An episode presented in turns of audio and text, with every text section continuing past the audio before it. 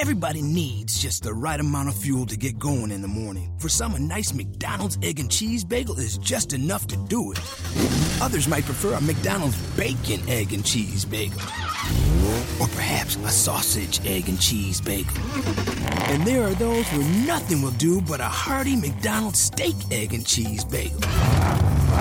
Four different breakfast bagels to get you going. Tomorrow morning, give your engine a head start at participating McDonald's. Ba-da-ba-ba-ba.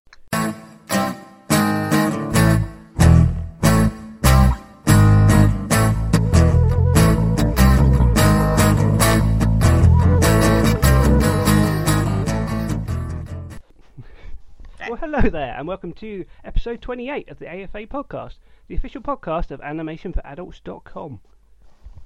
I am Chris, and I am joined as always by Rachel. Hello, Rachel. Hello there, Chris. How's it going? Good. Pretty pretty full week this week, but um I'm here. I'm ready to do this thing. Yeah, let's talk about some cartoons. Woo! Woohoo! Uh, and Yvonne. Hello, Yvonne. Hello. Back with us again. Hooray! How's it going? It's uh, nice to chat with you guys, as always. It always is. Yeah, it's uh, things are good. Um, just been uh, busy with stuff, but um, I got to watch a few things, and I don't know. Just happy to chat. Awesome. Okay, so this week uh, we're not going to have a overall topic. It's going to be one of our sort of hodgepodge mix, throw it all in sort of shows because there's quite a bit of news to talk about. There's some stuff we've been watching, and there's a couple of other things we're going to talk about, such as the forthcoming Annie Awards, which uh, this will be the last show released before the ceremony takes place. Um, and there's also something we want to talk about with the Oscars a bit later as well. Um, but before all that, uh, we are going to head off into our news section. Um, and first up, uh, a bit of a, a update from last week, and that is the uh, Kickstarter campaign Scribble that Rachel told you about last week, which was to make a short film made by kids, and it was a very charming and lovely project, and we we were behind it all the way, and it's reached its goal already. Hooray! Awesome. I'm really I'm really excited to see how that moves forward now that they've been uh, they've re- got fully funded. Yeah, we're really happy to see this happen. You're welcome. Uh, let's just take some of the credit. You're you're welcome and good luck. Yeah, I don't know. I don't know if any people. Well, this is we, but I think we, our primary concern probably was to thank everyone who Yes. helped make this help get this funded. hmm if they're listening. Yes. Yeah. Um, Of course they are. yeah, I hope so. Um, actually, there was a um, a crowdfunding campaign we talked about ages ago, and we were not terribly um, complimentary to.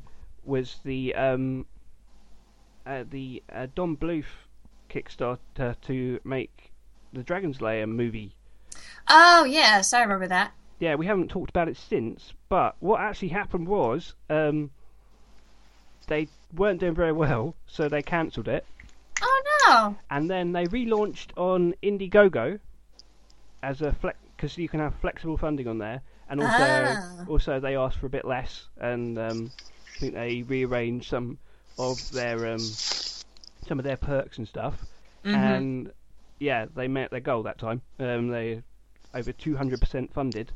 Um, Oh. Well, good for them.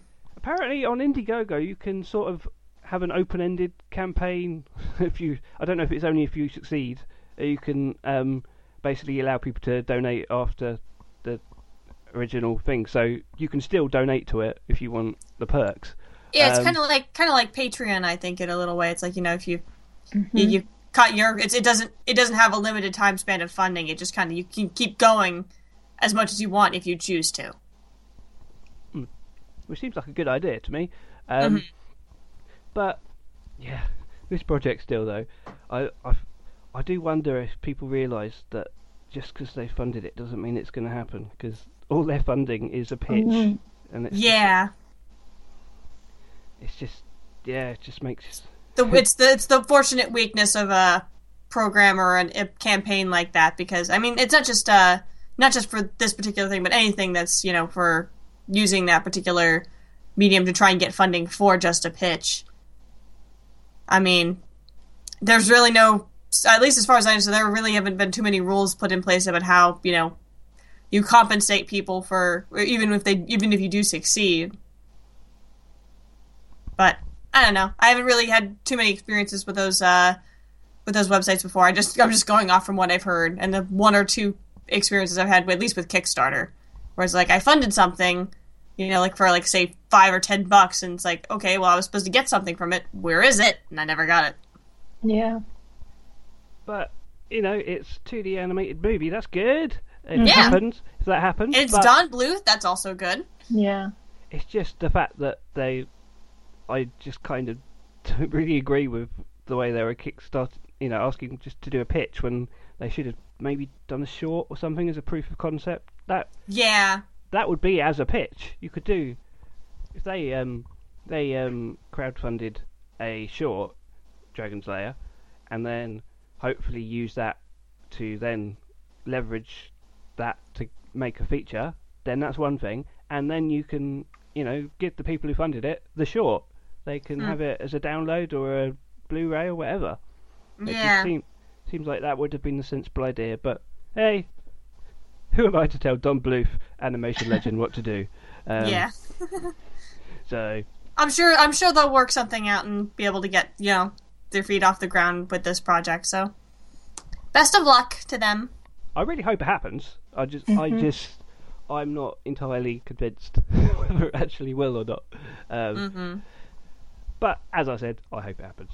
Um, and then moving on to the news, there is a big story this week uh, that come out of yeah the Angoulême um, festival in France, uh, which is a comics festival, and it got kind of a lot of um, it was in the news earlier this year because it had a um, completely male list of for its awards. It didn't have a single female creator on its list of um, contenders, and Sad. people were rightly up in arms about that. Um, and I think they went back. They loads of the nominated people pulled out, um, so that they then had to redo it. I think, um, but that's not what the story is. um, the story is that the uh, the manga artist and anime director Katsuhiro Otomo is one of the guests of honours at the festival, and he was doing a talk in Paris uh, last week, and he was being asked about Akira, his magnum opus, and he was asked by someone whether he would ever consider basically another adaptation of Akira, and he apparently replied that a TV series was currently under study, um, but he couldn't say any more at this time. That So- is some pretty big news. So Possible revival of a long of a, of a classic. You could you could say. as I said, this comes from a French. This is French news. Um, comes out of France, and it came from a French site. Was where I, I picked it up. So there is the translation issue. So I'm not, you know, committing to the fact that he's definitely said, "Oh, it's happening," uh, and I don't know quite what understudy means. Whether it means it's in development or if it's being considered or whatever. But the fact that it's even being discussed is big old news because Akira is a big deal. Um, It certainly it, it was one of the pioneer uh, movies with the whole uh, you know with Japanese animation, if I recall correctly. So, and yeah, the fact that it could be getting a revival is enormous. Whether it was for another movie or just or for you know like you said the television show. Man, an Akira te- television show. I'm just trying to. I'm still trying to wrap my head around that. I have been wanting this for a long time because because the manga is completely epic and huge and sprawling and went on for like more than a decade. Even Uh, even more so than what they were able to get away with in the actual movie. Oh, there's so much more, so much more. It is um, because it's like a two-hour film, and Mhm. this is uh, yeah, this is a manga that ran between 1982 and 1990, um, and it's been released. All the graphic novels are like they're like telephone directory size. They're huge, oh my god. and yeah, it's proper epic. There's so much more to it than in the in the film, and the film was made several years before the manga ended. So he knew how he wanted to end it, but um, there are lots of differences. Yeah, So- I'll ma- I can only imagine if it if it because like just like with like anime series like uh Full Metal Alchemist who ended what that uh their first anime series ended before the actual manga ended, so they had to their ending kind of skewed off, uh you know far from what the actual manga was going to do. So it's that's it's not to say that that hasn't happened before, but the fact that we get, we could actually get to see about you know you know the actual canonical ending of what happened in the actual Akira manga in, put to animation. That sounds phenomenal. Any idea, like any particular points in the manga that you that they didn't do in any other of the visual media with Akira that you're really excited to see? Like, could you share any of that what you know in terms of the plot? Because I've I'll admit I haven't really seen too much other than the movie. So Well, basically, in the plot in the film, Akira, the titular Akira, is dead. Uh, in the manga, there's actually a little boy called Akira. he is alive, so that's quite a big difference for a start. yeah, Um, I'll say. yeah, but this is big news. Um, yeah. uh, obviously, it's such amazing news that it's made my brain stop working. Um, It's okay. interesting thing is that in the manga, it's got the Tokyo Olympics of 2020, and that's going to happen. So it was predicted by uh, the Akira manga many years ago. Um, so I was wondering if perhaps this might come out to be running Around the same time, or you? Yeah. Ooh, that's Hmm. that would be really interesting. and also the film's 30th anniversary will be 2018. So, does this obviously if this adapts the manga properly, it could run for quite some time. You know, it could be several seasons at least. But um, we don't know anything. Yeah, this is just just this is a starting uh, rumor. Mhm. Just to see that this that this could be happening, but it is you know it gives it gives us something to hope for at least. Yeah, and there's been a lot of talk about doing a Hollywood movie, which was a terrible idea. Um, they're, they're still they're still trying to do, but this, on the other hand, is a brilliant idea. Yeah, it would give a lot more. If, like you said, there's so much more in the manga that the movie, that the original movie didn't cover. A, t- a television show would be a proper medium to explore all the different characters and the plot lines, and even in the world, definitely. Because I remember that's one of the things that struck me about the movie the most was the fact that the world was just so big. You know, they feel like even that even a two-hour movie wasn't enough to explore everything that I wanted to see. There was no way that they could ever possibly faithfully adapt that that manga into a two-hour movie, but what they did was the best they could do. I think. Oh, yeah. I, I don't think they could have done it better, but a TV series is a perfect way of. And I know it's easy for people to say, "Oh, it's classic. You shouldn't go back," but I think there's room for an alternative adaptation. Oh, of course. and I, I think a lot of people uh, compared like Ghost in the Shell. There's the original movies, and then there's the TV series, and it's not entirely comparable because the TV the TV series is um, completely standalone. I don't think it's even it's not a direct adaptation of the manga. It's its own thing. Because in Ghost in the Shell, each each version is its own thing. The manga is its own thing. The the movies are their own thing, and then the TV series was its own thing, and then there's another thing. They're all like alternate takes on the same universe. Yeah. So this would be not presumably not a completely alternate take. It'd be more faithfully adapted from the manga, but you know, it worked. If the the Ghost in the Shell TV series and the film are both, you know, equally, or they've both got their following and stuff.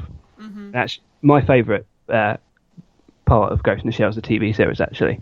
Um, so why can't it work for Akira?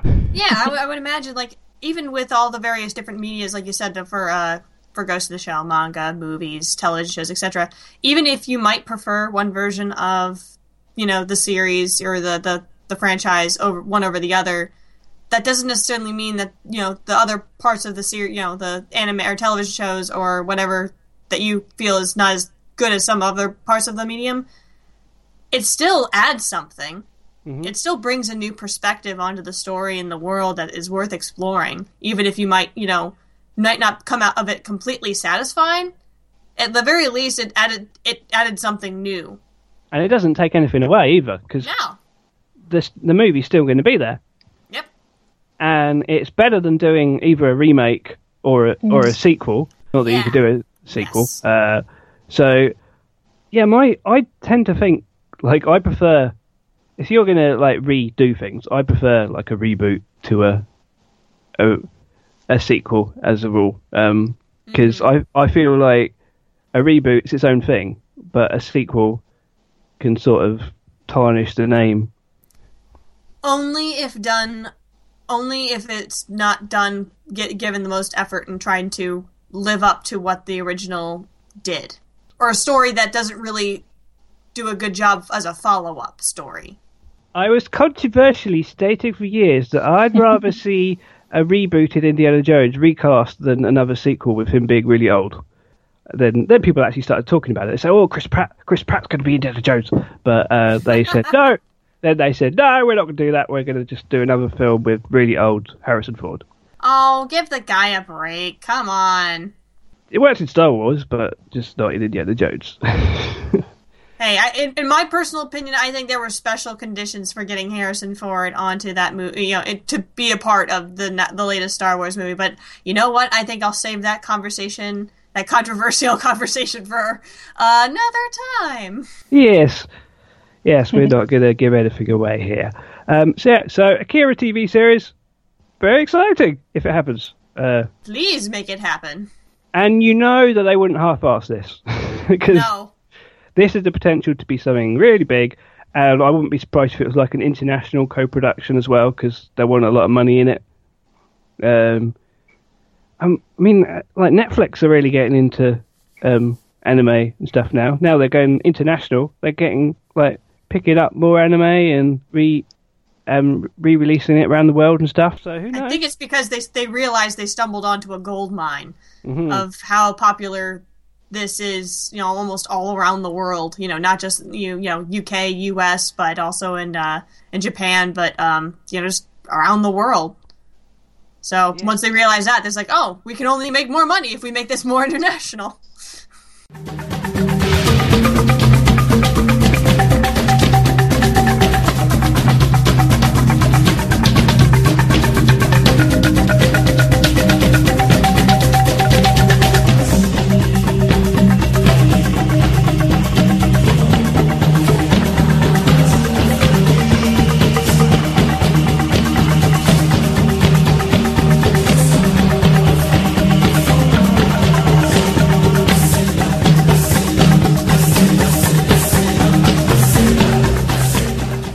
It happen, someone, whoever you are, and make it good, please. Thank you. Yes, please.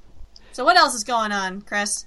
What else is going on? Ah, there is a festival happening in New York, in Yvonne's neck of the woods, um, starting uh, February and running into March, and that is the New York Children's International Film Festival. Cool. And this Yep. this festival has a bit of a reputation with showing quality animated films, and it's not really a surprise really when you can when you find out that um, this festival basically gave rise to G Kids, their distribution company. Get out of town. I did not know that. They because G Kids are based in New York and they were started by the um, the founder of the festival. He then went on to start G Kids. Um, uh, so they are very closely linked, and there's a lot of G Kids titles playing there, unsurprisingly. Um, and there's also lots of non G Kids films as well, but they are all rather impressive. All the animated films, I'm just going to list them. Some of them you will be very familiar with, I think. Uh, the Boy and the Beast, which is going to be the opening night um, event uh, on the February the 26th. Uh, Adama, which is a French, yeah, I think it's French um, animated film that was nominated for the best European animated film um, last year. Um, the Little Prince, April in the Extraordinary World, uh, which is a very awesome looking 2D feature, sort of steampunky thing that G Kids are going to release. Cool. Phantom Phantom Boy, which is another G Kids title. Uh, again, it's French, I think. Um, it's 2D animated. Um, Shaun the Sheep, the Farmer's Llamas, and Other Stories, which is the um, the holiday special of Shaun the Sheep that was shown on the BBC last year um, at Christmas, and a bunch of other episodes of Shaun the Sheep. I think um, the Iron Giant, the um, Yes. special, their special restored edition, the um, special Yes. their special restored edition. Yes. The Case of Hana and Alice, which is a Japanese animated film that is actually done by a someone who is normally a live action director, and he made a a film called Hana and Alice, uh, a live action film a while ago, and this is a prequel to it. Um, and I believe it is rotoscoped, Really? and it's supposed to be very pretty. Uh, and I know because it, it played at Scotland Loves Anime Festival um, in Edinburgh and Glasgow, Glasgow in the UK uh, last year, and I heard a lot about it then. Um, Long Way North, um, which is a this played at Annecy last year. Um, it is a French, I think it's it's co-production between France and somewhere else, but it is a 2D animated feature that is going to be released in America by um, Shout Factory, apparently, and it's. I think the director is someone who has worked with Cartoon Saloon very closely on um, Song of the Sea and um, Secret of Kells. I think he might have been the art director or something on that. Um, Interesting. and if you watch the trailer for it, it actually looks there is certain similarity with cartoon saloon films, which is a good thing. Um, Yes. Little God, Little Door Gods 3D, which is a Chinese animated CG feature. Um, I think I remember hearing about that. yes, we watched Wow, the trailer. It looks kind of in- yes, that looks interesting. uh, something I've never heard of, to be honest, called Beyond Beyond, which is a film that is apparently based on like Scandinavian um, mythology, and all I've seen from it is a little bit of art that looks very good. uh, and then finally something called Molly Monster, which is just obviously a kids' film. Um, but yeah, very impressive lineup. Uh, A lot of French films from the way you were talking about some. A lot of these come from uh, France. Or seems to be, yeah, a bit of a boom. Yeah, um, there seems to be a lot of French animated features at the moment, um, and I guess you have if you haven't got kids, you have to borrow some. If you want to go see these films. just, just find some friends or family. Go, can I borrow your children? I want to go and watch some cartoons. Um, never mind. Uh, I'm sure. Um, yeah, and a bunch of these are either American premieres or at least New York premieres. Um, and a lot of them are playing quite a way before you can see them anywhere else. Like Boy and the Beast uh, is playing on February 26th, and it's then going to be released in the US in March. So you get a bit of a preview there. Very cool. So you can apparently get a a pass, like a festival pass for the whole thing, so you can go and see lots lots of different films, and they are playing at various different locations around New York. Um, but you can find more by visiting animationforadults.com and looking at the post about it, and then go and watch some films if you've got some kids. or you know maybe just the short friend. I don't know. Uh, you really don't need an excuse. You just just go if you want to go. You don't really need an excuse. I, I don't know if they have a, a no unaccompanied adults policy. To be honest, um, Yeah, I don't think that that's the case. you, you don't think that's the case? Oh, okay. I've known I've known things that have had that kind of thing. Seriously? Yeah, well, like like um, kids screenings at the cinema and stuff. Like they have regular weekly cheap Saturday thing, and it's like Oh. no unaccompanied adults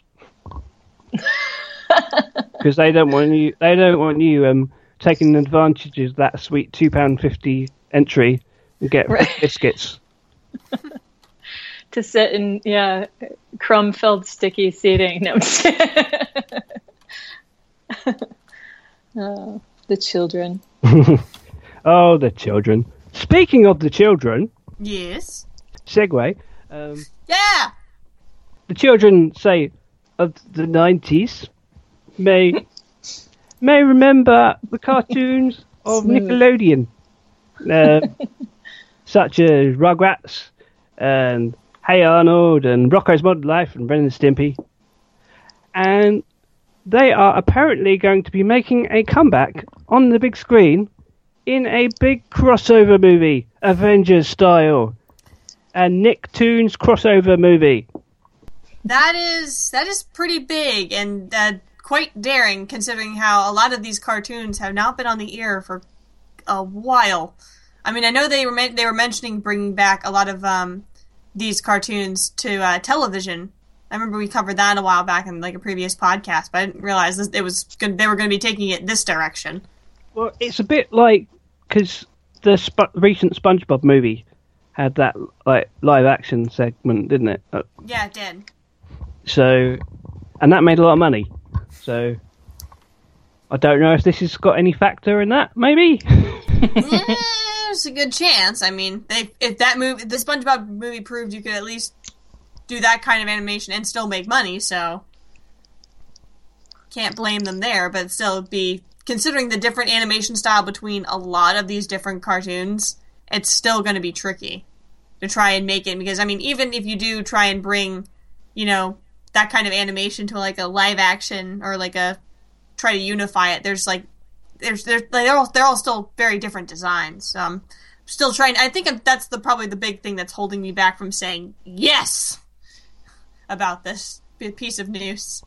I'm thinking. This is my pitch. There's going to be some sort of. There's going to be someone who is of the right sort of generation to have watched the Nicktoons, so the sort of 20s, early 30s, whatever, and they are going to be a big fan, or, or they used to be a fan of the Nicktoons, and then through some magical technique, they come into the real world, and this person with a hipster beard, possibly, I don't know, um, has to go on an adventure with them. There was not much of a pitch, really, but it's either going to be something like that, or it's going to be, you know, a kid as the main character. I don't know, but seeing as this is something that is really going on the nostalgia, I wouldn't be surprised if you had like an adult human lead, because they'd be like, "Oh, Ren and Stimpy, oh, Rocco's Modern Life, hey." Well, you see, I would feel okay with that, and then but for like some of the characters, but some of the others not so much, like the Rugrats and um, what's it the yeah Rugrats mainly. I think would probably make me feel the most uncomfortable, like unco- at least a little uncomfortable because I was like, wait, that was supposed to be like their modern world kind of thing. So it's just like, what's why? How do you cross that over into I? I just might. This is making my brain break, Chris. Help! Sorry, I, I, I don't know anything about that. um, it, yeah, this was rumored a little while ago, but it now has a director, so it seems like it's actually going to happen, and that is Jared Hess, who is best known for directing Napoleon Dynamite and Nacho Libre, um, and he is co-writing with his writing partner, stroke wife, who is called Jerusha Hess, and it is based on an idea by Ali Mendes. So there you go. That's the details we have at the moment because there isn't a lot more. Don't know. I would need. I, I need to reserve my judgment till our fir- till the first teaser. hmm But it's it's things happening. Apparently. Yeah. Um, and many people will probably rejoice around the world. Possibly, I don't know. Well, these were a lot of the most. A lot of these cartoons were really freaking popular in their heyday. So I mean, I I can imagine. I can imagine. You know, under, I understand being like really excited. It's just that you've got to be very careful when you're doing crossover idea anything to make sure it meshes up well. All I can say is they better get Billy West back as Ren and Stimpy or GTFO. Yeah. yeah. Right, I think that's that. That's that covered. Uh, moving on. There has been rather a lot of trailers released in the last week. Um, some good, some not so good, some all right. Some uh, Um, which make us uh, reconsider our opinions of the actual film, and at least in from us, my, in my case of the uh, Secret Life of Pets trailer, which is one of them. Sh- shall we start with that one now you brought it up? Yeah, sure, why not? Right, so if you're a long time listener, um, first trailer, Secret Life of Pets, we liked. We thought it was cute and funny. And then the most recent trailer, we weren't dog because it was terrible. Um, um, and then there's a new trailer. Uh, oh, oh, well, I'm sort of back on board now. Sounds like Rachel is as well. yeah, more or less, because I mean, at least of the last trailer, it was just kind of highlighting one of the more eccentric side characters, which we didn't. It, we, it wasn't clear whether this was going to be a main character or not. At least now that we've seen this new trailer, it's it's been at least it seems more confirmed in the overall scope of the film. Yes, this is just a side character that they're just going to be playing on for some laughs, and you know whether or not that's successful still remains to be seen. But at the very least, with the grander scope of the plot of the film, it does seem like a lot more fun. Well, this one actually links into the the mood of the first trailer again. In mm-hmm. that you get to see the pets just hanging out at home, doing the doing the thing, um, which was the appeal of the first one, and then they completely threw that out the window in the second trailer. Um, so this trailer, you actually get to see how that goes into the. So, seems like the plot is that there's the dog voiced by Louis C.K. and he's happy at home with his life, and then another bigger hairy dog uh, gets brought home and he doesn't get on with him so well, and then somehow they end up trapped outside in the wilds of New York, and they meet some characters, including that annoying rabbit, basically, and they're trying to get home. I think. Yeah, they're trying to get home, and then the other pets that live in the co- apartment complex like looks like they go on their own little uh, adventurous romp trying to find the main character and his uh, uh, new buddy or ri- slash rival. So it's gonna be interesting. Several people have pointed out that this plot is kind of similar to Toy Story.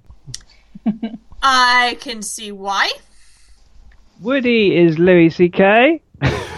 Buzz is the big hairy dog, and then the the rabbit is I don't know Sid maybe.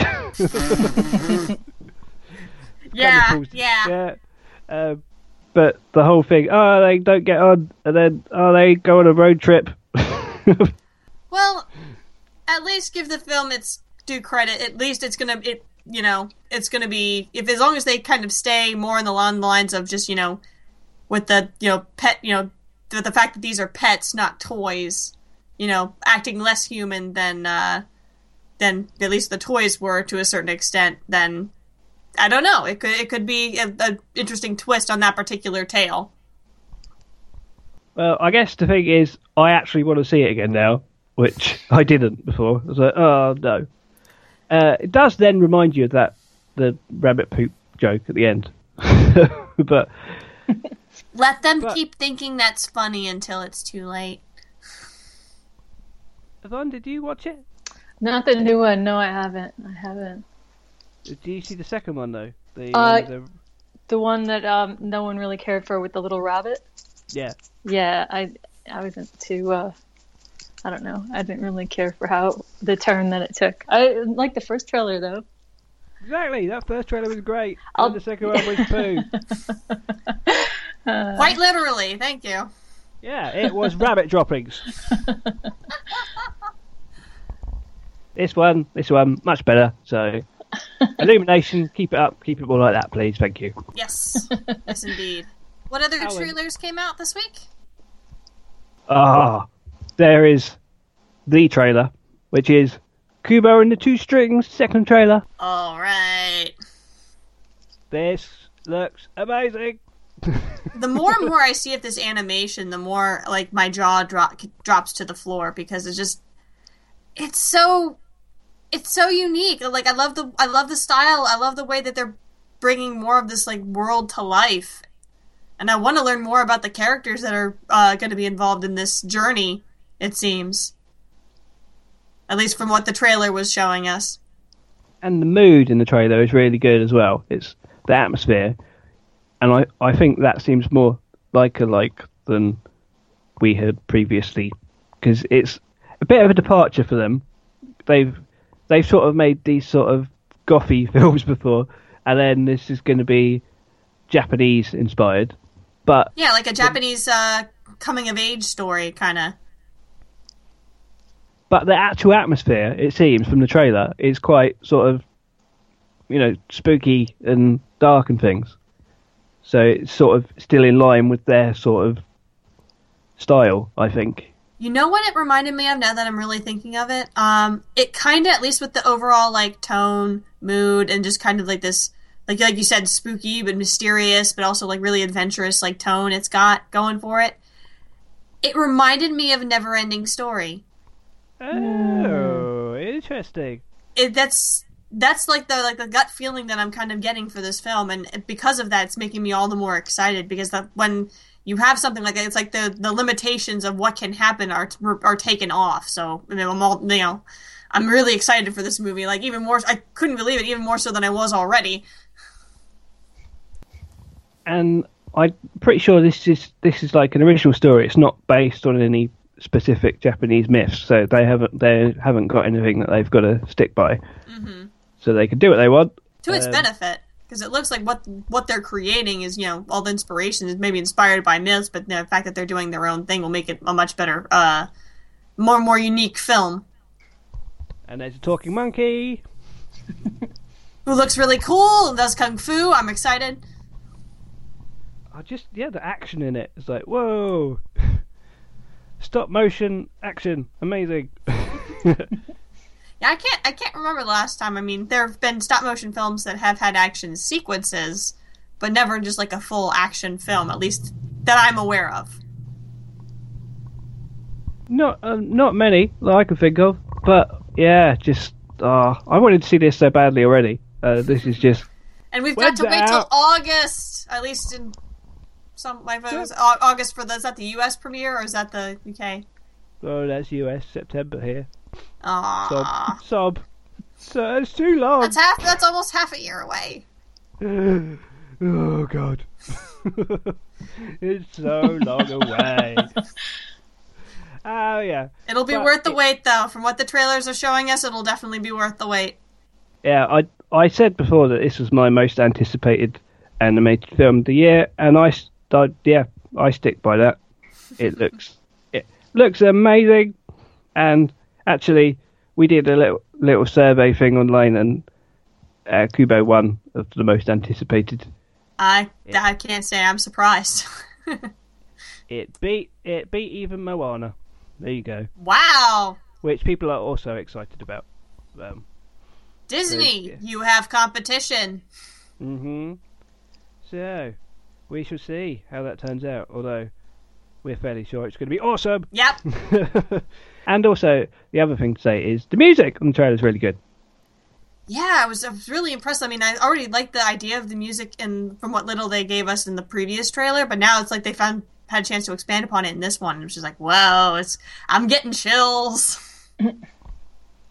I I recognized it, but I was like, I don't really. What is it? I can't quite put my finger on it.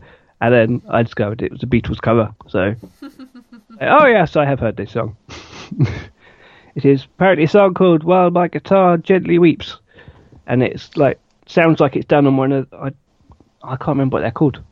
The um, Japanese. Oh, the instrument that uh, you see Kubo using in the film, right? Yeah, which is obviously linked into plot somehow. The two strings being, yeah, that's obviously something to do with it.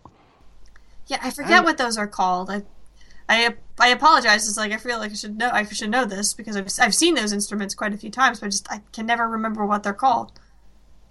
Uh, Somebody tell us, I'm sure. They'll be like, tweet you, go, oh, I can't believe you didn't know that it's called a. Such and such. Yeah, not shuriken, obviously. It's not called that. No. no. Um, August stroke September can't come soon enough. Um, it's also your first sound of the voice cast. Um, you get to hear Kubo doing a voiceover. I think he's one of the kids out of Game of Thrones, I think, but he's doing an American accent. yeah, I think I think maybe if that's the case, that's probably why I didn't recognize him. which is kind of weird. I that always gets me. Like if you get somebody who's British or whatever, they get them to do an American accent, and you're like, well, if you only got them for their voice, why you get them to do another voice? Yeah. I don't know. And it is a bit weird having like all American voices in this Japanese thing, but it's not surprising really because there aren't a lot of like Asian American actors who are well known, which is a problem, obviously. So, Very you've it's got- very unfortunate. and that's that's a big issue at, at the moment. Um, all they could get was George Takei, apparently. Hey, not that I'm not thrilled that we have George Takei in this movie. I'm excited. I'm actually very excited about that. Of course, they could have just gone with unknowns, but hey, because people are going to see it anyway because it's Laika. Well, they should do. or maybe they wouldn't. I don't know. Pe- maybe people aren't. I don't know how much money they made actually. I don't know. So, um, as far as uh, oh, the other trailers that came out, then the big one was uh, the next the one of the next zoo uh, Zootropolis Yes, trailers came the- out. It's the UK trailer for Zootopia. I have to Uh, say, it was rather. It was very different than the other trailers that I've seen in the past. It looks like they were taking a new angle with it, focusing on the um. Oh God, what was his uh? What's the character's name? The fox. yeah, Nick Nick Nick Wilde. Nick Wilde. They were focusing more on him instead of Judy. This time, this I- time around. I read an interesting article about Zootopia recently, um, and how apparently, for a lot of the production, the film was uh, Nick Wilde was basically the main character, Ow! and then like a year a year ago, they went, no, this isn't really working, and they switched to Judy as the main character. Um, because they decided it was better not to have like a cynical person as the main character. They decided that they should have the, um, they should have this the upbeat and more cheerful character as the focus rather than the the cynical person. It makes it makes for a more fun film, at least as far as Disney is concerned. Yes. Um, this trailer seems to actually tell you a bit more about the plot um, and how how they become like the buddy unit and mismatched couple cliche type thing. Yeah, And- buddy buddy cop, I believe, is the name of those types of Yeah. movies. Quite literally, since there is a cop, one of the two characters is a cop in this. movie. but uh, yeah, This is the first time I've actually seen one of the UK trailers where it says Zootropolis, and it's weird. What- Previously, I've just watched all the American trailers, and I assume it's going to be the same, apart from the fact that they say Zootropolis. Where, and um, yeah, Dan is going to be watching Zootropolis next week. Wow, because he is going to a masterclass thingy industry thing with I think with Rich Moore and Byron Howard, I think, and nice. getting a screening of Zootropolis um, slash Zootopia, whatever. Um, oh yeah, it's just it still amuses me the fact that they've got the different title, um, but it's a good trailer again. Would you say I- it shows? I mean, just just because uh, since it was focusing more on Nick Wilde in this uh, particular trailer, that they were able to get away with showing a lot more of the plot than the previous ones. Because I know I recognized a lot of similar scenes and was trying to pick away, you know, pick away any like new material that they're putting through. And I can't say I saw too much more, but I think there was like like one or two, uh, like mostly with the stuff like showing how uh, Nick's been uh, scamming people. I think I was more like uh, doing his Yeah. doing his thing before he meets Judy. Yeah, it sort of puts what you've already seen into context, I think, because you saw a lot of the later scenes in the earlier trailer, but this sort of shows you how they, you know, how they became the duo and go off on the. It sort of sets it up, um, so it sort of shows you more where the plot is going. We still don't know where, it, fortunately, like where it's going beyond that, but we know the basic, the basic setup more, which I think looks good. Yeah, the more the more I see of this movie, the more I'm like really excited to see this evolving dynamic between these two characters, which I think is where the heart of the film is really going to be anyway. So, as long as they do that right, then I think that's this is going to be a good, successful film. It just looks so cute and funny, basically. And can we just put a nix on anyone ever mentioning the furry thing again? I'm just so sick of it. just every time anyone mentions Zootopia, so uh, furries. Oh, oh, I'm such a scamp. Oh. Uh, it's like, oh, it's like that. Um, Guys, because basically what I have to say is that to that is, guys, calm down. Just calm down. the thing is, I don't know why it's particularly being singled out. Because let's be face, let's be honest. On the internet, it's just the rule. There's porn of everything. So Yeah. you don't need to just There's even a song about that. um, and it's just being singled out, and I don't know why. And someone I saw a, a tweet, and I retweeted it because it was a good point. Someone was saying, "Why aren't people saying this about Kung Fu Panda? Why are they so- concentrating on Zootopia?" And, and Kung Fu Panda's got loads of animals, and I suppose people would say, "Oh, obviously." Because in Kung Fu Panda, the animals aren't as sexy. Uh, Oh. I- That's don't really know. funny. I don't know why. that's Um, so mean. I, I, I, I just, yeah. When people say, "Oh, they know what they're doing," they're doing it to to cater to those people. I just think, no, they're not. Shut up. it's just, yeah. There's people out there. What can you do?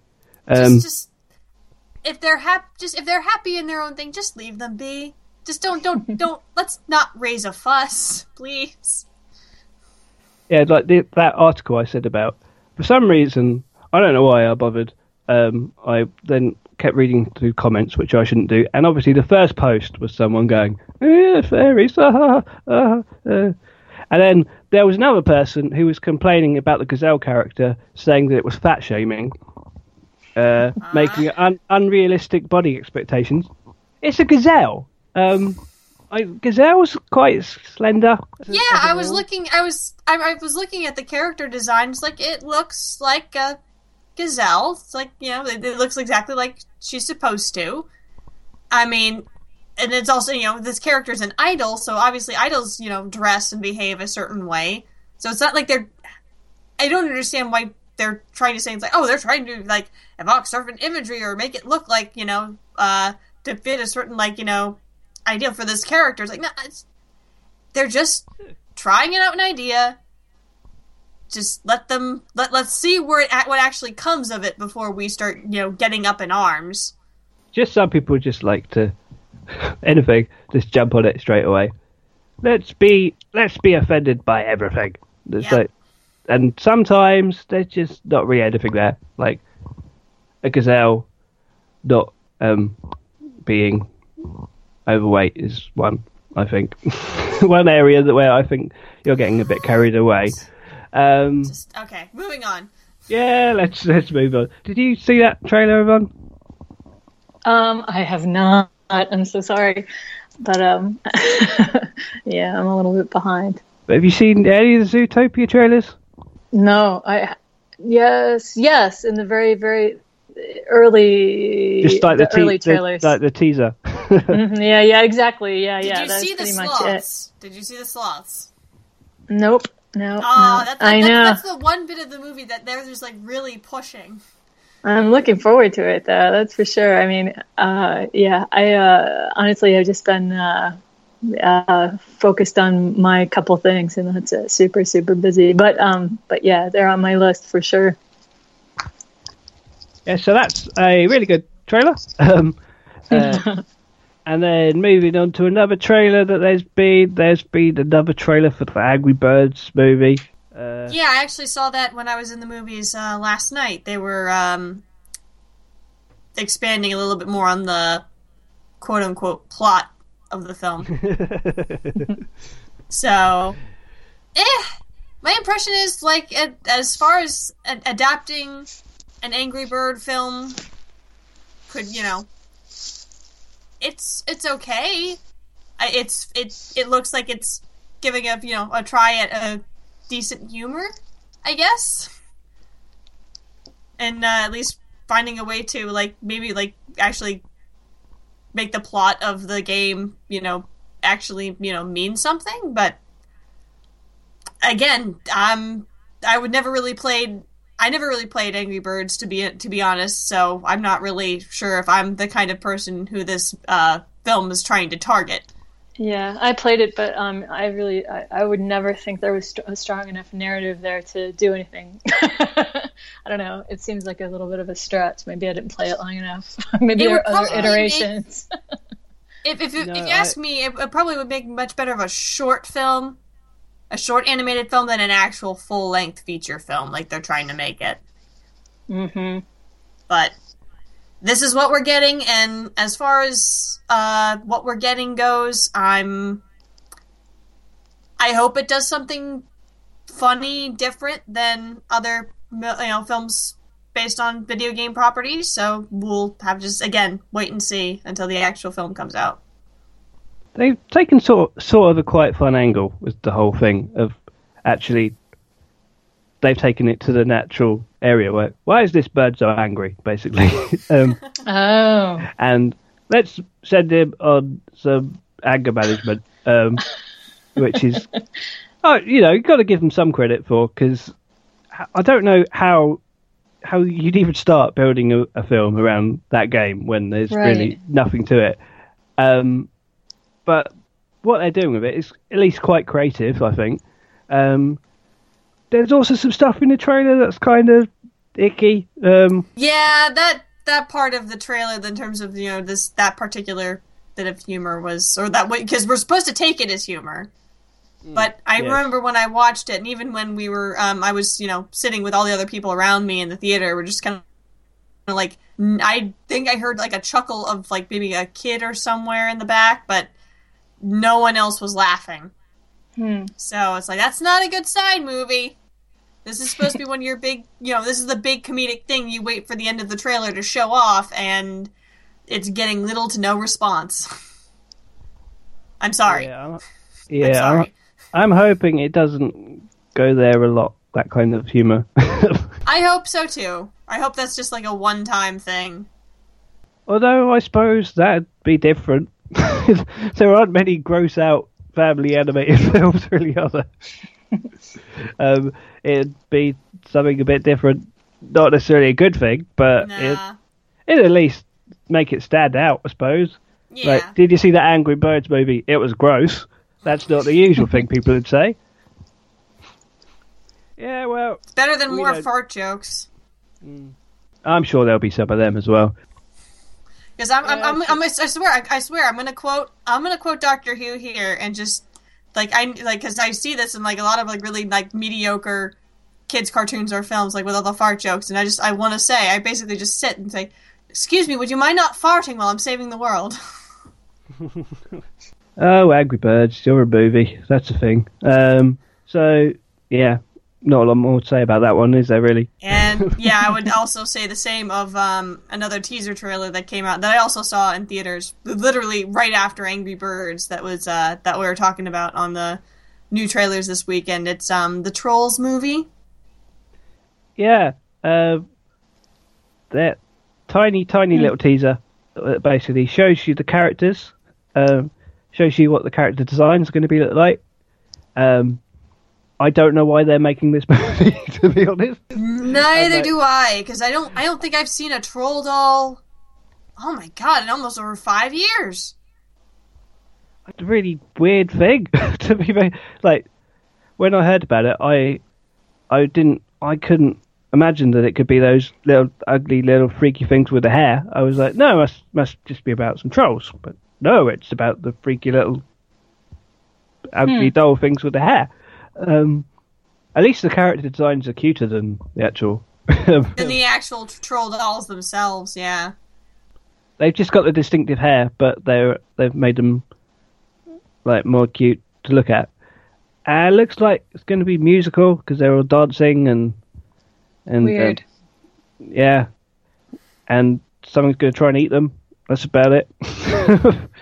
There's a bunch of musical people in the cast because Anna Kendrick's known for singing and stuff because of Pitch Perfect. Yeah, and yeah. she's and I, I like I like the fact that you know she's she's a good actress, and I and I do you know I, I really enjoyed her in Pitch Perfect and in other I, I am a movies fan she's of been in hers. her. Into but- the woods. Yeah, Into the Woods as uh, she was Cinderella, wasn't she?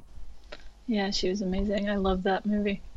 And She's musical. pretty awesome. So at least just from my initial impression, the fact that that you know this movie really didn't need to happen, I'm just kind of wondering if she can, if she and whoever else is you know cast in this movie can save it.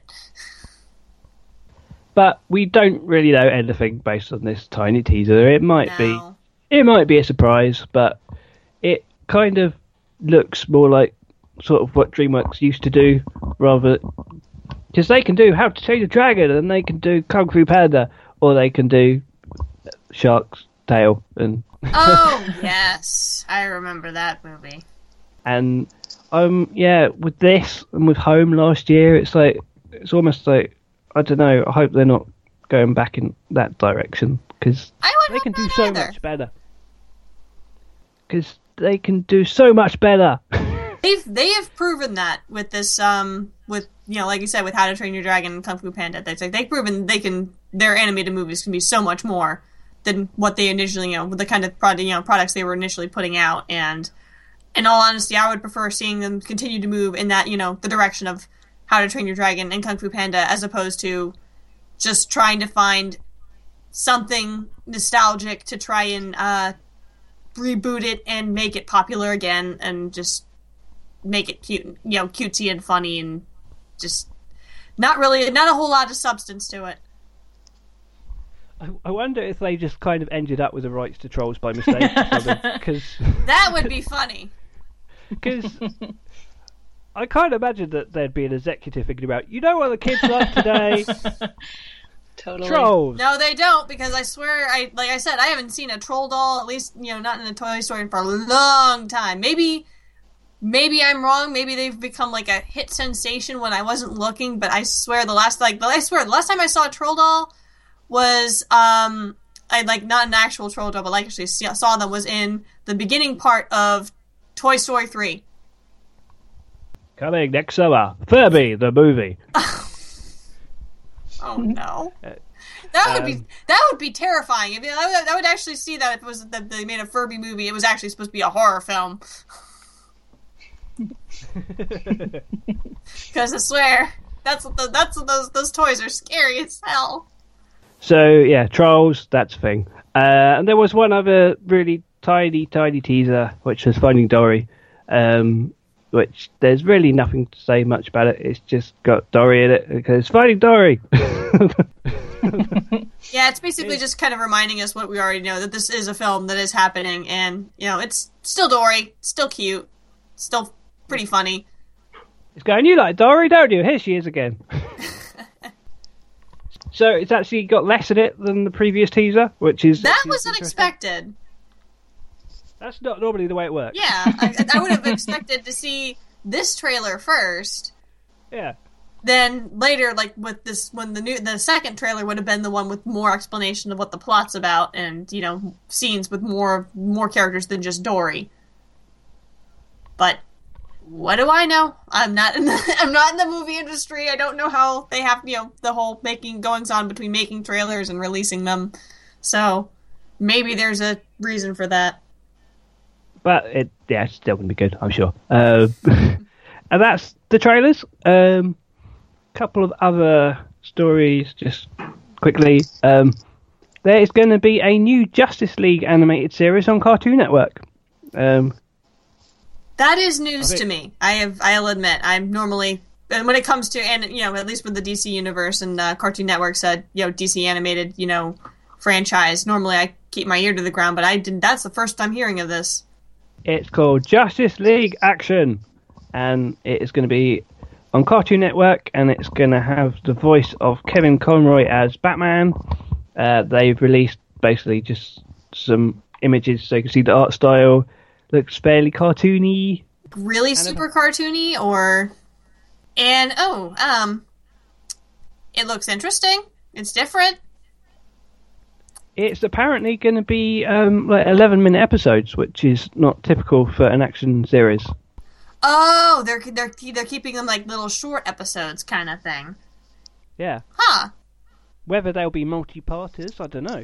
Um, that might be one way of doing it. Hmm. It's it's different. I'll give it that, and the fact that they've got they somehow got Kevin Conroy to come. You know, I thought I thought he was done with doing Batman for a while, but apparently I was wrong, and I'm. Mm-hmm. He, you know, in, in my mind, he is the voice of Batman. So yeah, nothing, no live action movie or anything will be able to change my mind otherwise. So in hindsight, I guess I'm, I'm I should be very very happy to hear that he's you know he's still getting work as doing the voice of Batman. Oh, it's also going to feature Mark Hamill as Joker, Whoa. James Woods as Lex Luthor. Okay. So yeah, All right. Uh, Two Yeah. thumbs way way up for the casting choice of this show. I'm okay. Um, I can. I, you can consider me on board just for that. I'm. Sorry. I'm sorry. I just love the Kevin Conroy and Mark Hamill. I love the fact that they, you know, the, they were the voices for uh, Batman and Joker for so long. I'm just. It doesn't get any better than that for me. so far there's no details uh, like when it's going to air or anything, but it's been confirmed that it's happening. Um, All right. and it is. Uh, there hasn't been a new like Justice League series for a while, has there? I don't think. No, not since um. Let's see. Not since uh. I know there was just the original Justice League cartoon, like back in the early 2000s, and then they you know expanded with Justice League Unlimited. And I think that was the last official like you know Justice League you know show that I can think of that was part of the whole DC animated you know universe. And then they kind of hinted at some Justice League stuff with um when they did the show Young Justice a while back, and uh, which is also a very good show. But um, yeah, it's it's they kind of moved away from that for, for a little while, and uh, think- so yeah, I guess they're bringing it back now. I think Cartoon Network sort of moved away from action, really, didn't it? They did for a good a good bit. They were just kind of keeping to like their um their short cartoons. You know, their their shorter like more humorous based cartoons because I know they still had the whole DC um DC kind of animated block with just you know shows that were they're based on uh, DC uh, comics. Like I know they um think the only one that they have to their name right now, at least that I can think of off the top of my head, was the uh, the Teen Titans Go cartoon which I have my own uh, personal feelings about. They're not good, but That's that's kind of the impression I get. But apparently, it's the kids like it. Uh, it's really it goes. It's very popular with children. So it's like I ra- I take your Teen Titans Go and I raise you an act- actual Teen Titans show that came out back when you know, back in you know Cartoon Cartoon Network's glory days, and I dare like it was so much better, guys. Why? it had an awesome theme tune. I'll give you that. Yeah, and then they they still somehow managed to botch even that up with the Teen Titans Go. So, good job, good job, guys. You know what musical cue is going in this week's episode now? Oh God, no, The the, the proper one. no. Okay, good. The, the prop- if it's the proper one, then I'll. All right, sure, go, go for it. um, yeah, and in also DC related news, but this is actually in the world of comics. But I just wanted to mention it because it's mental. Um, DC are doing a bunch of comics based on Hanna Barbera comic cartoons um, that are going to be sort of reimaginings of some of the classic series, including the Flintstones, Scooby Doo, and Wacky Races um, but sort of an actiony, hard, hard edge sort of version of them. There's Some of those I could, if you do it the right way, I could understand why you'd want to do something like that. But at least with stuff like like you know wacky races, you take out the humor and try to make that more of a serious like you know story. Like you, that's taking away what it was. To be honest with you, it's like who, why, why would you do that? It's going to be a series called Scooby Apocalypse. Um, No, that's not what it's called. Please, t- please tell me you're joking. I wish I was. Oh Um, my god, no. And uh, yeah, Shaggy's now got a big hipster beard and um, tash and uh, tattoos. And um, No, no. Yeah. Daphne seems to have a big gun. Um, and does Fred, who's got tribal tattoos. Um, Sometimes Scooby- like there's, there just there are things you don't do. no was told them. There's just things you don't do, guys. That's not no, no. And yeah, Flintstones just look more serious version of the Flintstones. Um, this is a really weird idea. Uh, I don't. this they the images basically look like the kind of thing you'd see on on DeviantArt and go, oh, that's kind of cool. It's like, oh, that's nice, and never pay another second thought. It's just like, it's a nice idea, but you never actually want to see it actualized. Wacky Races looks kind of like they're trying to do Wacky Races meets Mad Max, which is a thing, I eh, suppose. I mean, okay, if you're gonna combine, if you're gonna try and take something that's a bit more, you know, hardcore and try and put it with wacky races, I could understand. I could understand that at least because, you know, it's all it's all madness when you come down to it. But still, there was just. God, the wacky races just had a charm to it. If you take out that charm, it's just like you, you you lose something important about what made it so fun to watch in the first place. But that's just This is the joint weirdest news of the week, I think, along with that Pikachu Great Detective game. Oh yeah, I saw. I did see screenshots of that. Looked pretty adorable. Pikachu is a detective now. I just that's all I know. But I just saw a couple images and I was like, oh, that's cute. that's it. That's all I know. yeah. saw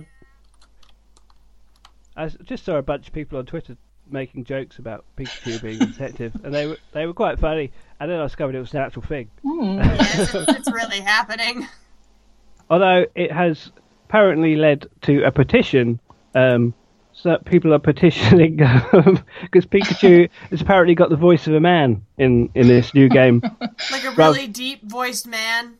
Yeah. Oh uh, god. And there's a petition uh, to get Danny DeVito to do the voice for the English version. No. Nothing against Danny DeVito. I'm sorry, but I don't I'm think Pikachu. no. No. Pikachu. Pika, Pika, Pika. Chris, Chris, you're hurting me. You're, you're you're hitting me right in the childhood. Sorry. Ow. This game would obviously be much better if he just talked like Pikachu. Yeah, I mean that would just be that would just be funny. Pikachu in a deerstalker hat, there you go. Sold. That's all you need. anyway, I think that's the news. All right. Uh, yeah. Some Uh, good, some bad. yeah. Some mind blowing apparently Yeah. makes my brain Yeah, stop working. I know. I'm I'm, I'm still Um, trying to recover from just those last couple stories. Like, oh my god. So, um, now we're going to talk a bit about some stuff we've been watching. Um, I know, Rachel, you watched something interesting. Interesting. I did. I know you. You'll probably have guessed when I said I was at the theater last night, but uh, there was a certain movie that came out this weekend that I kind of couldn't wait to see, and that would be Kung Fu Panda Three. Uh, I thought it was Norm of the North. I have heard things about Norm of the North, and I'm just. I'm not going to touch that thing with a 10 foot pole. No, don't blame you. But no, I saw a vastly superior film the other night in Kung Fu Panda 3, and while I'm not going to go into too much detail because I want to save that discussion for um, when uh, I next time we could speak with uh, Jill, who was all who also sh- uh, should have seen that movie uh, this weekend, hopefully. Um, it was definitely a very very enjoyable movie, a great kind of ending to the whole franchise in general if they if they are indeed going to leave it off here because it seems to me like they can't really they shouldn't make it go anywhere else after this. At least not as far you know with with Po as the main character. But it was very enjoyable, very visually stunning. Like even more so than the previous films, if you can believe that. But um, it's you know if you are a fan of the previous films, go watch this movie. It is you are not going to be disappointed. At least I know I wasn't. I would, I would if I could, but I can't because it's not out here till March. Damn it! Soon, Chris. Soon you'll get to see it. But it will be it'll be worth the wait. I promise. yeah, I think I'm going to rewatch the first two in the meantime because it's a long time since I've seen them, Yeah. Uh, especially the second one, which I can't remember. I've only seen once, I think. So Oh, I love the second one. Like even even though I love this film, I still like say but just with what the the second film was able to do and how it was able to completely like upset expectations. I think that's still my favorite one. cool. Yeah, that bridge scene always sticks with me. Um, which bridge scene? I'm trying to remember. in Kung Fu Panda when they're um, with like all all four heroes are um, battling. Uh, Oh, from the first film. oh, is it the first one? Yeah, I think the one where they're where they're fighting. Um, oh god, what's his name? The the first the first antagonist, uh, Tai Lung. It is on the, the first bridge. one. It is Yeah. the first one. Yeah, I don't know. I you know it's the of sequel. You know it's the sequel if the main antagonist is a peacock. that. It's like the, the whole fact that they were able to choreograph just you know a fighting peacock with the big old tail and everything. I just I, I still get blown away every single time I see that. It's like how could they? How did they do that? How did they Well, the- make that work? Well, that's the thing, though. I mean, that bridge scene is so incredible. The animation is so incredible. The weight and everything. Yeah, I need to watch this films again. Yeah, I think Yvonne, I, as, as an animator, I think you would really, really enjoy uh, the third one for when you get the opportunity to watch it because it is Oh, cool. They they were able to do a lot with this, like a lot more of melding of the um you know the the two D and the three D animation, kind of like intermingling like seamlessly between each other. It was my I just I couldn't I wanted to watch it again like right then and there, just so I Oh, could see awesome. more. That's awesome. I have heard some people sort of suggesting that they thought that this one was being sort of unceremoniously dumped just because they're releasing it in January, but I don't think that's the case at all. Nah, Because they basically, it was supposed to come out at the end of last year, I think, and they moved it because it was too close to Star Wars. And they're like, yeah, and that was a very smart move. Oh yes, it was. Um, and I think that they, because Home came out around sort of this time last year, um, might might be nearer March, but it was early in the year, and I think that made a lot of money. So I think they just realised, hey, you can make lots of money whenever you get released, really. Especially if there's nothing else being released at the time. So I don't think, and it sounds like it's been doing well so far. So yeah, signs are good. yep. Okay. That's really all I've had the time to watch, unfortunately, because it's been a very, very busy week for me. But at the but at the very same, I'm very happy. If there's anything I was going to see this week, I'm very ha- I'm very pleased that it was Kung Fu Panda three. Yeah, and we will have obviously a much more detailed conversation on the podcast about that in future when Yes. more people have seen it, or at least Jill. Yeah.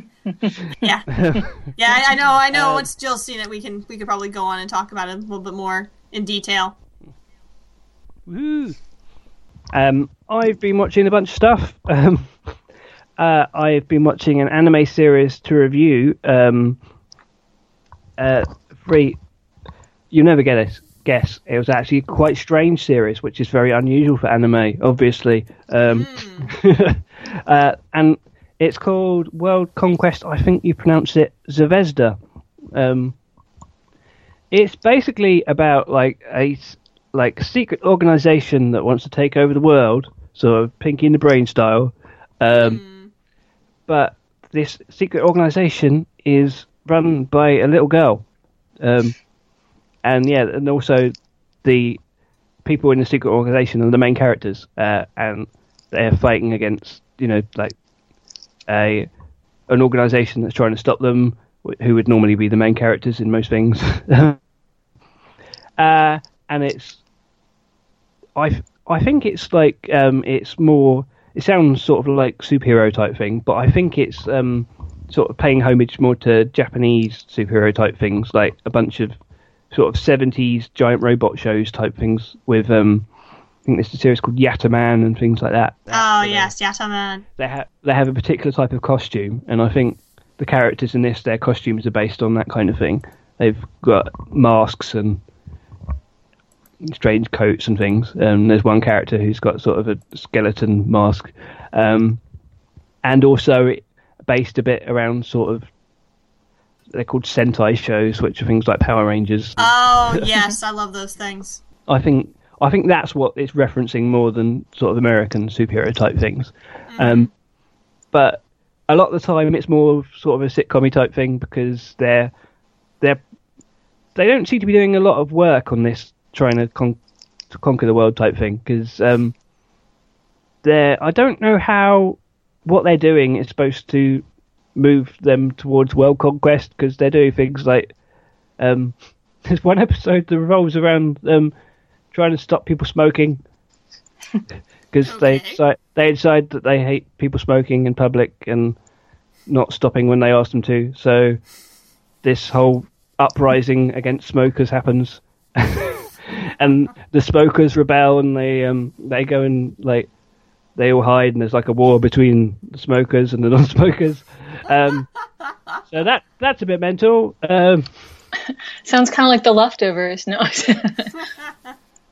and and there's another episode where what part of the um thing is that the people who are in the two secret organizations they they know each other like in their um their um normal identities but they don't know that they so they're like going to school together and one of them's in the secret organization and one's in the one that fight them and they have no idea that the other one is in the other even though it's really obvious You know, that's the, that for some reason that kind of reminds me of this anime that I watched a while back to a certain at least to a certain extent. Reminds me of um a show that I watched a while back called uh, it was um called Star Driver. Not sure if you're familiar. I've heard of it but i don't know anything It kind of has this it kind of has a little bit of the same idea the fact you know at least you know you have these the main characters who are all going to this school but they're actually going to school with the bad guys of the series. And the Hmm. I mean the bad guys know who the the bad guys know who the good guys are, but the good guys don't know who the bad guys are. To a certain extent, it's just like, come on, guys, you go to school with them. but there's this really um, amusing idea where they go off the the two the two groups all go go off on their um, sort of staff holiday type thing to a um, hot springs. of And- course. There's um there's an old couple uh, who run the hot springs, and it turns out that the o- the the the old man is in one organisation and the old woman is in the other organisation, nice. and they're completely unaware of the other one being in. That sounds like the And kind of like identity joke that would only exist in an anime like this. Yeah, and yeah, it's pretty strange and it's kind of fun and weird, and I'm enjoying it so far. It's not amazing, I, but I shall obviously have to wait till I get to the end of the series to do an overall um, review. But so look out for that soon, because it seems like kind of towards the end it might try and get a bit more serious, which I'm not sure how that's going to go because it's a really out there and daft idea, and I'm enjoying it being out there and daft. Oh, and also there's these weird little mascotty characters, little colourful blobs that um that can all uh, like merge together to make a giant octopus. Oh, wonderful! So that's fun. so yeah, uh, World Conquest Zvezda it's called, and it, by the time you hear this, it will be out on DVD here, Blu-ray in the UK, and I think from man no, for, yeah, from manga, and it will be out. I guess I think it's Aniplex released it in the US, and Okay. I'm sure it's streaming as well. Um, also, I've watched a lot of shorts this week actually because there is a a um, thing called the Japan Animator Expo that is um, it's actually set up by Hideaki Anno, who is the uh, director best known for Evangelion and a bunch of other stuff. Like um, he also worked on um, Nausicaa back in the day. Yeah, he was an animator on that, and he's yeah he was famous at, when he worked at Gainax, and then he went off and founded his own studio. Um, and this studio has set up this thing called Animator Expo, which is basically just a set of an- um, shorts, completely unrelated. Um, it's supposed to be like an experimental thing, just to um, for people for animators and uh, directors and writers and everything and musicians, uh, just to basically let their hair down and experiment in the short form. And they were released temporarily um, uh, online before, and then they disappeared again. And then they got re-released at the beginning of January, and, and they were only available till the end of January. And so then I realised I had to try and watch them all over the weekend. um, and there's 35 of them, but they're all like um, they're all sort of under 10 minutes. Um, sort of most of them about six minutes or so, especially especially if you like um, skip the intros and everything. Um, so, as you might imagine, it's a bit of a mixed bag. Um, some of them are amazing. Yeah, that I, I I'll admit that I'll uh, I got a chance to watch some of those as well after you posted the link to them, and uh, yeah, I had I had the exact same kind of reaction. They were definite mixed bag. Some were like really impressive, others were just kind of like what the heck. And now it was funny that you mentioned that this this whole thing was started by one of the primary brains behind Evangelion because I did see quite a few Evangelion related shorts in there too. Yeah, I think there's three different Evangelion related ones. Um, and one of them's like a 3D CG one that's really quite impressive. And Yeah. appa- apparently, the um, studio who did that are, I don't know if it's the director, but that studio at least, um, are the ones that are going to team up with Miyazaki for that, um, his first CG short, Interesting. the. Caterpillar. That that was them. And yes, I believe so. Oh, They're called because they're they're called like Steven Steven or something. Um, and that was one of the more impressive ones. Um, definitely. a lot of them, most of them are 2D animation, but there's a few that have employ this. Um, turned out to be quite popular in anime at the moment, which is a sort of it's a 3D look, but they've tried to make it look 2D, sort of cell shaded. Yeah, they've done. I've I've seen them do that before. Like I know um a lot of video games. Uh, that I've seen that style in a lot of video games so far. Like I know um the Naruto based games are really really good at doing that kind of animation. Yeah, they they seem to do it quite well in, in games, but for some reason when they do it in anime, um, it doesn't tend to look that great to me. Um, it's because I think they apparently try and copy the anime style, um, like the number of frames, and when you put the um, the 3D CG and you d- do it with that same number of frames, it looks really jerky, and and it just doesn't look very smooth, and it really just dring, brings you out of it, I think. And basically, when they do that style, they don't look so great to me. But a lot of them that are really just smoothly traditionally animated are really gorgeous to look at.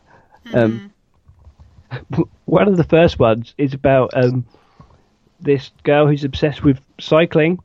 Oh, I saw that one. It's called Hill Climb Girl, and it's really weird to me because it shows it shows uh, sequences from the Tour de France, and my dad is obsessed with the Tour de France, so I've seen Wow. I've seen it. Like he's he's been watching it for like twenty years or something, uh, so I've over the years I've you know been sitting down when he's had it on, so I've seen, and it's like this is just like the Tour de France, and even stranger, it's actually got there's this the first British guy who won Tour de France. he won it in like 2012. Um, he's called Bradley Wiggins, and he's quite a character. Uh, he's quite distinctive because he's got these big sideburns and everything. Um, and he's in this, and it's really weird. he's like her icon, and he's like this anime version. He's called Bradley Wiggins, and it's really weird. Um, I was wondering about that because I remember like watching that short and just like, who is this guy? I was like, oh wait, and then I asked my brother. It's like, oh, so he is an actual person. Awesome. Yeah, he won the Tour de France, and then he won a gold medal at London 2012. And yeah, he's he was quite a big deal. it's like, well, what's he doing in this? This is really weird. Um, and then some of them are just kind of, some of them are just like, hey, here are some boobs. Um, you mean you mean Cassette Girl? Did you see that one? I did see that one. That yeah. was that was that... the big one. Like, oh, look it, we have some really very nicely timed shots of the main characters behind or or you know what's, and it's just like, oh, good because I was oh. wondering if this was anime I was watching. Some of it does go. Oh, actually, I can see that this comes from the same source as Gainax. Really. Yeah. and another one that I really liked. Um, it was. Um, no, it's got a really strange name. I didn't realise that's what it was called. It's called Twenty Minute Walk from Nishi or Ogikubo Station, two bedrooms, living room, dining room, kitchen, two months deposit, no pets allowed. allowed. I saw that one. A, it's a bit of a mouthful, um, but it's it's this girl who wakes up and then realizes that she's tiny and she's shrunk down in her apartment, um, and obviously she's naked because it's anime. Um, and she's running around and trying to get like attention of I don't know if it, I think it's her boyfriend um, who's stomping around like Godzilla style in comparison to her. Um, like she's trying to get his attention, and then like the twist at the end is that you see from his his um his point of view, she's been turned into a cockroach. yeah, so you see the entire time he's trying to chase her, you know, because he thinks he's just a co- she's just a cockroach, he's gonna squish her, and she's just like trying to get, mm. you know, it's like no, no, don't do that. Yeah, hmm. but that was a fun one.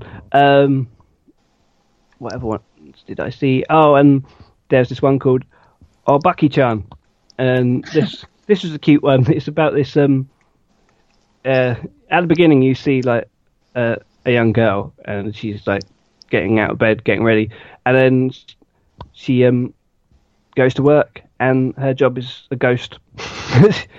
so put puts a sheet sheet over her head, so you see, and it's it's like you know the typical cartoon ghost of a sheet, um, but with legs sticking out the bottom, and that is like just loads of little tiny little vignettes. Vig, how do you say it? vignettes? Vignettes. vignettes. Oh, that, now I know. I've I've seen that written down so many times. I never know how you say it. Thank you. You're yeah. welcome. Lots of vignettes um, about this little ghost character, and that was really cute. And she's got a cat ghost as well, which is which has got the little sheet and the four little legs sticking out the bottom. And I'd like, I just, I was like, I wish this was like a comic or something. I'd love this. and there's a lot of them that are just basically about giant robots as well. Big surprise. I loved them. They yep. were great. There were some great, really good giant robot ones. Um, and the other one I oh a couple of others I want to mention. Uh, Bubu and Bubulina was another one that had a really gorgeous style. Um, it looked like this would be the best 2D platform game ever, basically. Wow! it's just got this really gorgeous sort of pastely hand drawn sort of thing, and you sort of see it from side on in certain shots, and it just kind of looked like a a beautiful sort of indie game to me. and I like that one. Um, and oh, the other one uh, I wanted to mention Bureau of Proto Society was quite good. Um, it's like a like a war room of a bunch of people talking around, sitting around, um, and trying to work out what happened to the world. And hmm. they basically all their evidence that they've got in inverted commas is um, from basically like movies and TV shows. They were like, hmm. "Oh, aliens! Aliens did it!" And they go, "No, no, no, no, no! It was zombies." Eh, so they're just watching all these clips. Go, "Oh no, no! This is definitely what happened." I admit I didn't see that one. That sounds funny. And then, then like at the end, someone breaks in and go, "No, the world's still there. Look, we've got footage." And they show the footage, and go, "Oh, look, the world looks beautiful." And, and then it scrolls down, and then there's like an anime girl at the bottom, and like, oh, and it's an opening sequence to an anime sequence, the TV series. Oh, that's great. And the the thing is that um, by the time you listen to this, uh, they won't be online anymore because um, they're coming off on the 31st of January. But they've got to be doing something with them, surely. they wouldn't have put all this effort in to make things available for like a month. Um, so I'm sure they'll leave. I'd love to, you know, like be able to buy a Blu-ray of the set of them or something. You could That would be awesome. because they're like I said, they're not all amazing. Some of them are really weird, um, but they as a collection they'd be great. And some of them are just music videos, but there's such beautiful animation in a lot of them, and Very Just- unique too. yeah, and I just love the short form. Basically, um, it gives you such freedom, and it's really nice to see this. And I hopefully you'll be able to see it somewhere soon. And if you can, I really recommend it. Um, not Likewise. not all of them will work for you probably, but some of them will. Um, and also, I wanted to talk about another short that I didn't I didn't mention on the podcast before because I watched it like it was released like the end of last year, and then there wasn't any podcast where I had the opportunity to talk about it. Um, but I really liked it, so I just wanted to mention it. And it's called Fresh Cut Grass. I love that short. Yep, I love I- that short. I thought you'd seen it. Well, yeah, I, in the Edinburgh uh, Animation Festival that I went to, that oh, they showed it there. Yeah, that was. I mentioned that short when um on the very first podcast. Oh, did you? Oh, Uh, right. I loved that short. Yeah, so good. It's made by um, Boulder Media, who are the Irish animation studio who are responsible for the animation of the 2015 Danger Mouse series, which is Ace. Um, and it's directed by the guy who directed that, and he's called Robert Cullen. And yeah, it's this. Um, So good. it's about this little puppy dog who goes off to the big city to meet his sister, and it's not quite what you expect it's going to be. It's got yeah, it's so sweet and dark. Like you know, it's just too cute. You know, like you know something horrible is about to happen, and that's all. I mean, it's just it's great. It- it's not. There's only a trailer available available online right now, right? You can't. No, no, you can watch it now. Oh, you can watch the whole thing. Oh, Yeah, fantastic. that's that's why um, because that's why I wrote it up because it was Yeah. it was only just available online like late December I think. Mm, So, um, yeah, that's awesome. So I recommend you watch that, people. Um, so good. uh, oh, have you seen? Um, talking of shorts, have you seen uh, World of Tomorrow yeah. Don Hertzfeldt. Not yet, not yet. That uh, like, uh, yeah, in the next like couple days, I need to watch that. because I I talked about it on the podcast last week because it's good. Hmm. It's only like 16 minutes, so I know you're very Right. busy and you have have a lot of shorts to watch for yourself. Uh, yeah, I'm uh, pretty much. Well, I'm not always. I, I actually am about 20 films behind, but um, but we have uh, we have February through May programmed at this point, Wow. which is really cool. Um, and then um, we'll probably and we're working on one more month because I need to make sure I, um, we have. I don't know. I'd like to have like a few months done ahead of time. I'm still working on a system, but um, yeah, we've got an amazing lineup um, coming up for February 10th, and uh, yeah, they're incredible films. And then we also are going to show in March. We'll be showing um, one of Bill Plympton's films, Footprints. I don't know if you ever saw that short.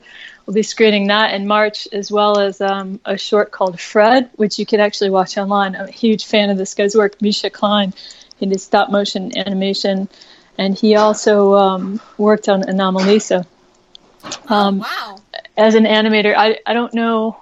I haven't talked to him about that. I just saw his name in the credits. Seriously, the films are amazing. They're from all around the world. Um, so, uh, yep, in the same space, the Out to Sea space um, through April, and then we should have we'll have a new venue in May to be announced. Okay. I'm I'm kind of guess what the answer is going to be, but Yvonne, have you been watching anything at all? Um, you know, actually, while I've been rendering stuff for Tap, um, I did catch up on some Rick and Morty. Yeah. and um, you know, that's just great. I think I'm still ending at the tail end, just the last couple episodes of season one. so um, yeah, it's great to be able to So I have a little bit of downtime, you know, when I'm rendering these small little shots for the tap movie. So um, it kind of works out great to um, catch up on animation nights uh, submissions and also watch little things like that. So, but otherwise, yeah, I've just been uh, helping coordinate um, and produce uh, the Out to Sea Festival and uh, work on Animation Nights New York stuff. There's been a lot to do, plus freelance work, plus tap stuff. So I've been kind of um, just, you know, keeping my nose to the ground, like just just working and staying focused, and you know, trying to get enough sleep and stuff. yeah. Yeah, that's quite kind of important. Mm-hmm. Yeah, yeah. Honestly, just to get through is like stay healthy and focus. that's all I can do. But um, it's good though. It's all really good stuff. Like, um, yeah. Okay, so moving on. Um, mm-hmm. before the next episode comes out, um, next Sunday, I believe, um, there is going to be the Annie Awards. Yeah. Um, so we thought that we would just talk about that for a bit, um, do a little preview of maybe, well, a bit of a recap of what's nominated and what we might hope might win, I guess. Um, and as you may remember, um, basically the Pixar films got a record number of nominations. Wow. Between uh, Inside Out, Good Dinosaur, and Sanjay Super Team. Um, 25 nominations they got. Wow. And uh, when you consider Good Dinosaur didn't even get a nomination at the Oscars, so. Um, well, at least it's getting acknowledged because I will. I will. Def- I mean, I know that's considered because of the numbers it had. It was considered. It was technically considered a, a Pixar flop, but I, I still think that movie deserves more of a you know more props than it's getting. Totally. So, so I'm I'm glad to see that it's still it's still on here, even though out of the two Pixar films, I I bet you Inside Out's got the better chances of winning. Yeah. So yeah, so the nominees for best animated feature Anomalisa, Inside Out, Shaun the Sheep, the movie, The Good Dinosaur, and Peanuts. Um, so slightly different from the Oscars. Um, well, too different from the Oscars. um, so yeah, Inside Out's going to win. Yeah, that's that's that seems to be the strongest candidate from what I can see. Other than, I mean, I haven't uh, seen Anomalisa though, and per- personally, I would hope Anomalisa would win just to be, you know, not you know the whole not Disney thing because I, I bet you it's probably if, if it's not going to be if it's not going to win the Oscars, you know, I just I would like to I would like to see that that film get some kind of credit. The Annie's often likes to give awards to DreamWorks things, but there's no DreamWorks option this year, so no. um, that's not going to happen. So perhaps they'll be like, ah, Peanuts movie, we're going to go completely outside the box. that would be awesome too. I would also be happy if Shaun the Sheep won. I'm not going to lie. You're surprised, aren't you? well, like, I can understand why. I mean, I would say like show show it some love, man. If, if it, you know, yeah, it's good. It's not going to get the Oscar, so I can't say I've got a lot of experience with the best animated special production category in that I haven't seen any of them. Uh, Elf, Buddy's Musical Christmas. he named me Malala. I'm a Witness, Kite, Kurt Cobain montage of Heck, and Niko and a Sword of Light. I don't really know much about any of that. Oh, Neither I know. do I, unfortunately. I know that he named me Malala is a documentary, as is Kurt mm-hmm. Cobain montage of Heck. Um, so I guess they're nominated because they're not entirely animated. They've got animated segments. Um, so, and Elf Bud- Buddy's musical Christmas is like a Christmas festive special, like half hour thing. Uh, and I think Niko and the Sword of Light was um, a animated pilot on Amazon. So yeah, I have nothing to say on that. I don't know what's going to win. and best animated short subject, Carface. Sorry, don't know.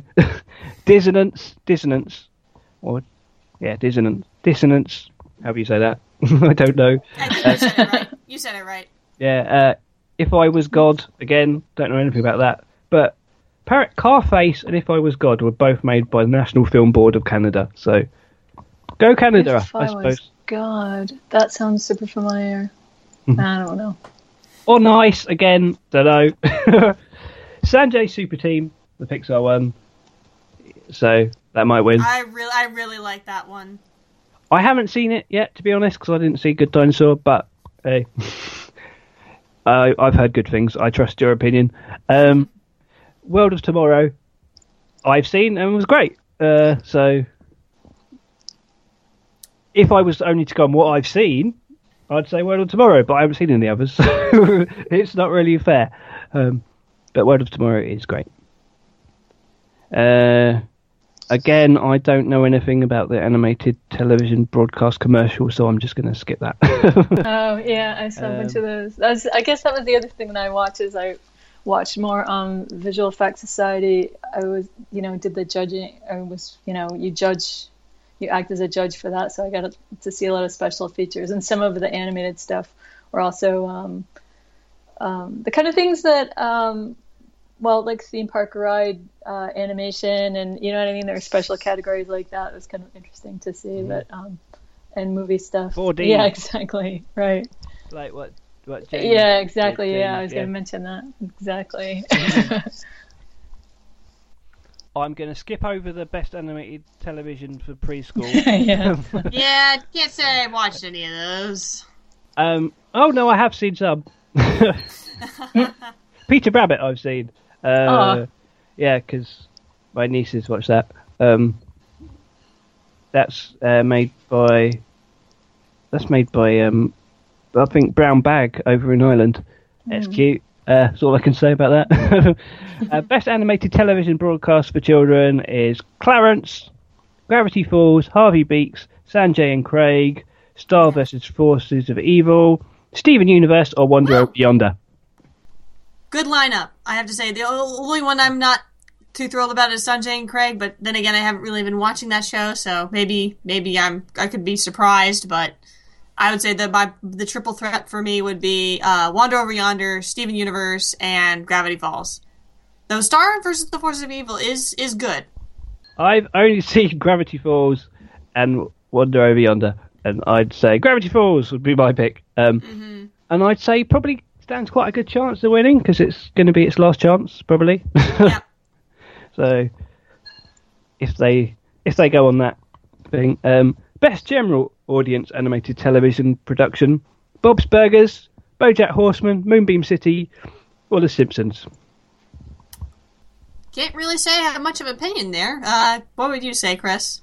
BoJack's great. Bob's Burgers is awesome. The Simpsons, you know, it's The Simpsons. Not as good as it used to be. Um, Moonbeam City, the one episode I saw of that was fantastic. Uh, I've only seen the one episode still, but it was great. Um, but quite nice to see BoJack have it, I think, Yeah. that would be cool. because that really goes places. Ah, and then there's the exciting one, which is the best animated feature independent. Woohoo! First time Yeah. we're it. Boy in the World, Cahill Gibran's The Prophet, The Boy and the Beast, or When Marnie Was There. And I haven't seen any of them. Can't say. Um, um, but really want to see them. I really want to see Boy in the World. I really want to see Boy and the Beast. Yeah. And I mean, Marnie was there. I have yet to see for some stupid reason. And um, I haven't. I'll admit I haven't heard of the the Prophet, but I it, I would You've considering the that. lineup. The considering the Yeah. lineup that it's got, I would say it's you know if it can be if it can stand toe to toe with the rest of these movies, I would be interested in seeing it. Yeah, that's the um, um. Actually, I, I saw that uh sort of early on. That's the one with all the different um, uh, independent animators who do sort of like a section of Yeah. the um of the stories based on the book. They're um or they're like little uh, uh, vignettes or um or poems. hey, word of the day. oh, right, vignettes. But um, yeah, that's a beautiful movie. But I, yeah, I haven't seen I- the rest of them, so I don't know. I I think you know we'd be happy if any of them win. Really, I know, Uh, yeah, yeah. Uh, I kind of think it may be between Boy in the World and Marnie, just because Boy in the World seems to be getting a lot of attention. Um, you know, and it got that Oscar nomination, um, as did Marnie. uh, and but I don't know if the Ghibli factor might be like, oh yeah, Ghibli. um, if that's going to be, you know, the equivalent of eh, Disney. so I don't know which is going to win, but I'd say those were the front runners. But who? Yep. Um, a lot of the categories are just technical ones, but I'll see if there's anything else really worth mentioning. Um, student film, no, I don't think we we won't have seen any of them. So Animation of video game. Uh, interesting.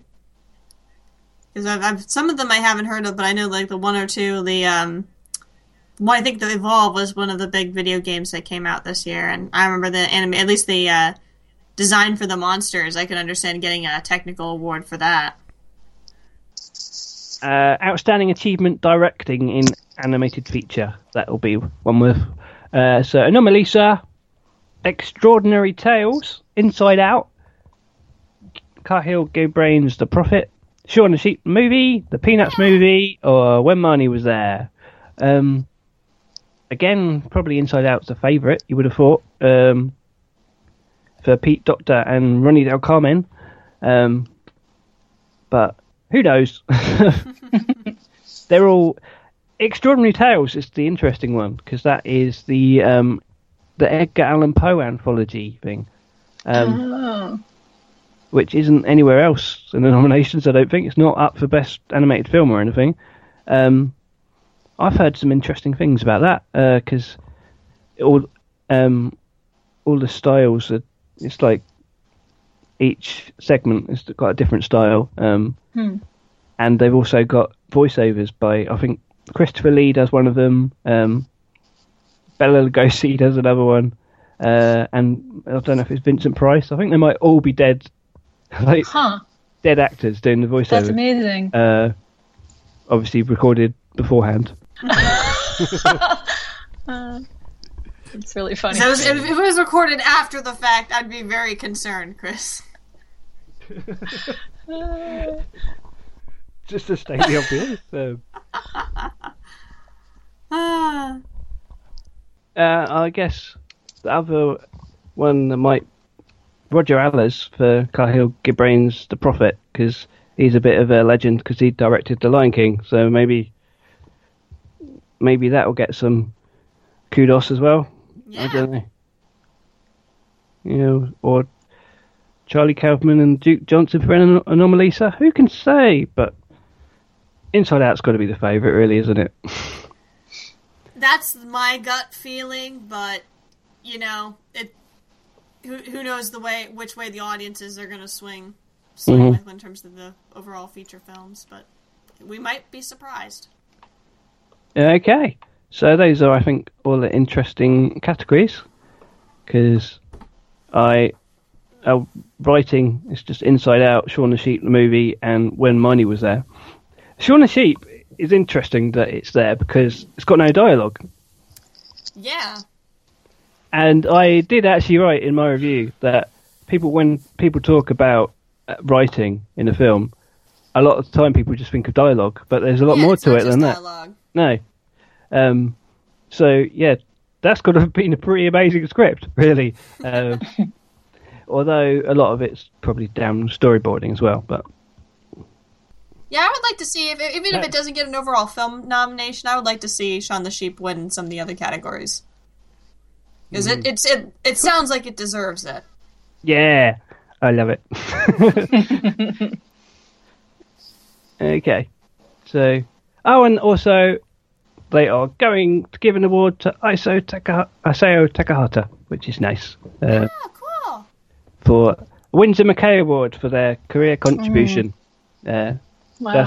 So he's he's definitely getting that. It's not a nomination.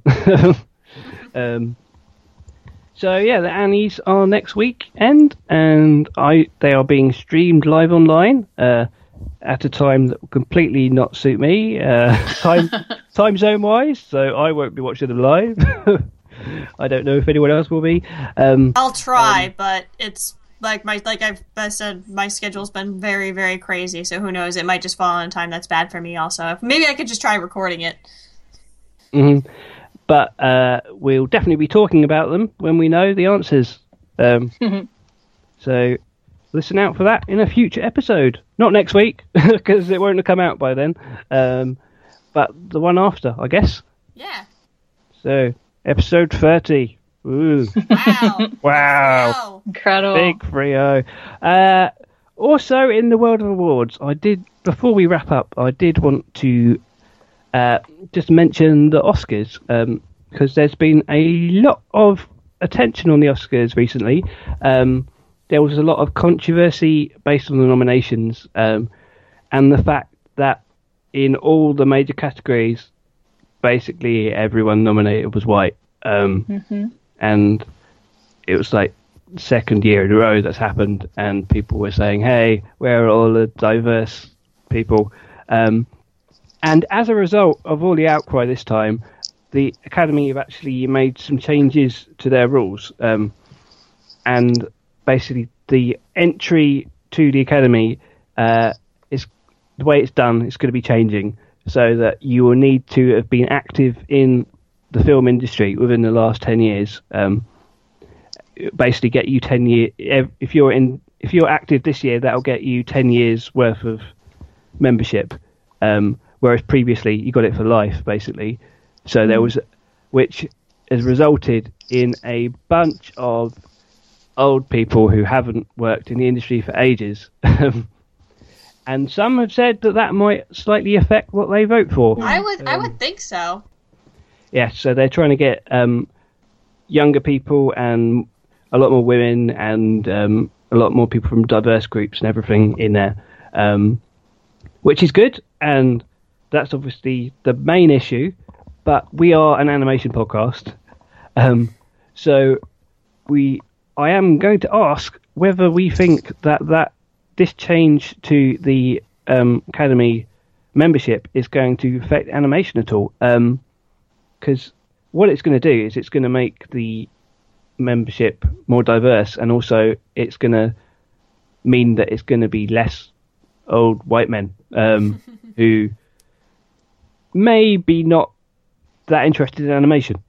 To be fair, There's a good chance that maybe that you know, freshening up the you know the people voting for the the movies, you know, if they're freshening up the you know, the pool that they're using to to choose which ones you know wins, it might it might work more in the animation you know in the favor of the animation category, and just kind of you know helping it be a more uh, at least varied pool of people to you know say oh this is really good. No this is really good. And maybe make it a bit more of a competition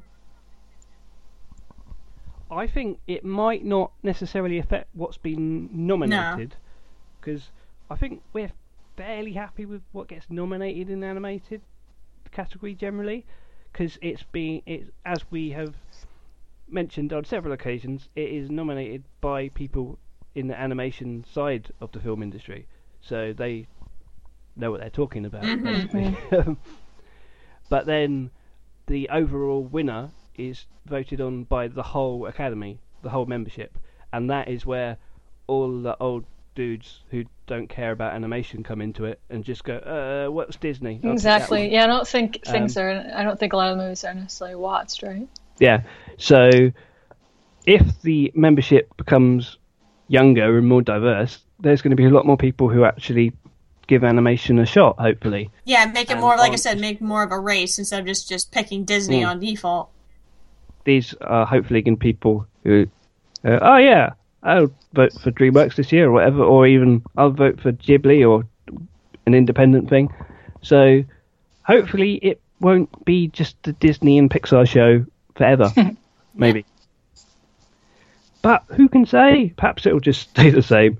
Um, At least with this, the, this particular line, lineup of films, I know in, Inside Out seemed to sweep the board with a lot of you know a lot of very the with a large audience. So it's it's I, I'm still pretty convinced it's it's the top contender as of right now. Maybe I'll be pleasantly surprised, to, like oh something else was able to come out on top, but we'll have to see. it's that whole thing of like I I can't say it doesn't deserve it because it does. It's just it'd always be nice to see something else get some recognition. Uh, but there you go. But Show on the you sheet. No. go. Um, yeah, sure, there's eight. or or one of the others. Any of them. Hey, the the animation category is is slightly more diverse than some of the other things because um, one's directed by a Brazilian, so he's probably not white. Um, one of them's directed by a Japanese person. Yep. I don't think uh, British counts as a minority, so we'll skip over that one. Uh, and uh, the Inside Out is directed by Pete Docter and Ronnie Del Carmen, who I think might be. I think he's uh, Cuban. Poss- I think. Uh, oh, I'm making that up. I'm making that up completely. Uh, I think. I think he's. Um, I think he might be of like Latino extraction. So, um, and animation industry does have a diversity issue of its own, and Yeah. I'm not like I don't think any film by a woman has ever won animated feature. Uh, not alone, anyway. Because Brave won, didn't it? And that was co-direct because it got taken Right. got taken away from Brenda Chapman. Yeah. Um, and again, Frozen was co-directed by um, I've forgotten both their names. I'm sorry. Is it Jennifer Lee? I think. Um, Yeah. yeah. So I don't think a film, and that's probably because there aren't that many animation features directed by women in the industry as a whole, which needs to change. yes, it does. um, and but some studios have done better than others because DreamWorks, um, Kung Fu Panda Two, was directed by a lady. Yes, it And was. Kung Fu, Kung Fu Panda 3 is co-directed by her again and someone else. Um, and Aardman have had a film, uh, uh, Arthur Christmas, was directed by a woman. Uh, but Oh, that was an excellent movie. hmm uh, but Disney and Pixar haven't been doing so well. So sort that out. It's about time, frankly. uh, but I think that's that's about it for the Oscars for now until they happen. Yep. So, yeah, it's been an interesting show, just a bit of a hodgepodge mix. Um, and we will let you know what the next show is going to be in the near future when we've sorted that out. Um, maybe Kung Fu Panda 3, maybe TV, maybe something else. Who knows?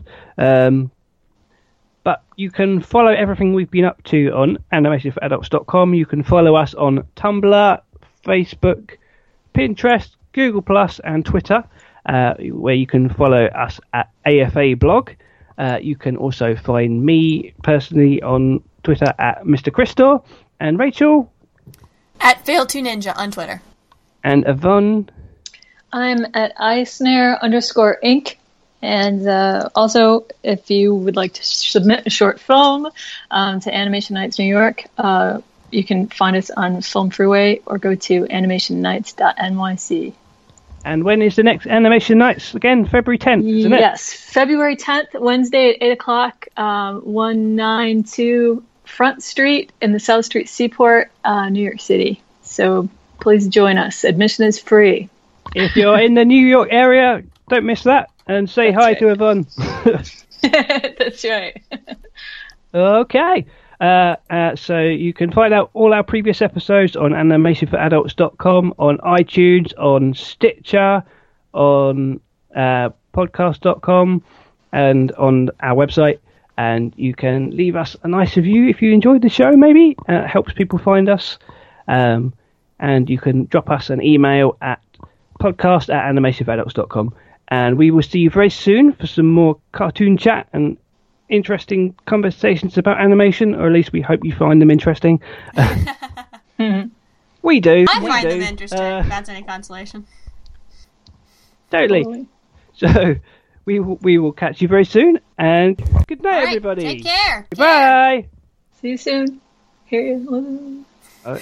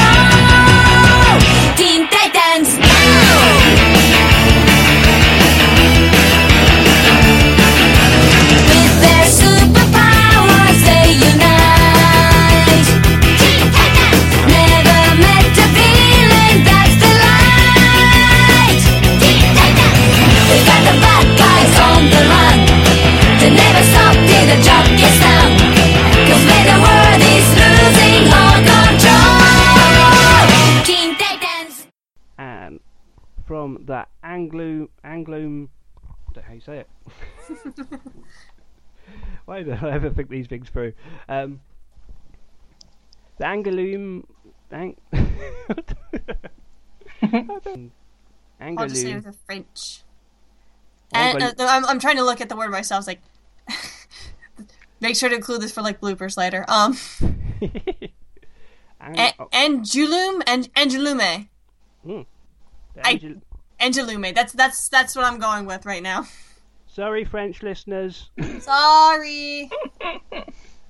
At Busch Gardens Christmastown, rekindle the spirit of holiday traditions for you and your family. Delight in the wonder of over 10 million twinkling lights. Cherish the moments as you enjoy new holiday shows and visit Santa and Rudolph. And immerse yourself in a world transformed by the season at the world's most beautiful theme park. The holidays shine brightest at Busch Gardens Christmastown. Select dates through January 2nd.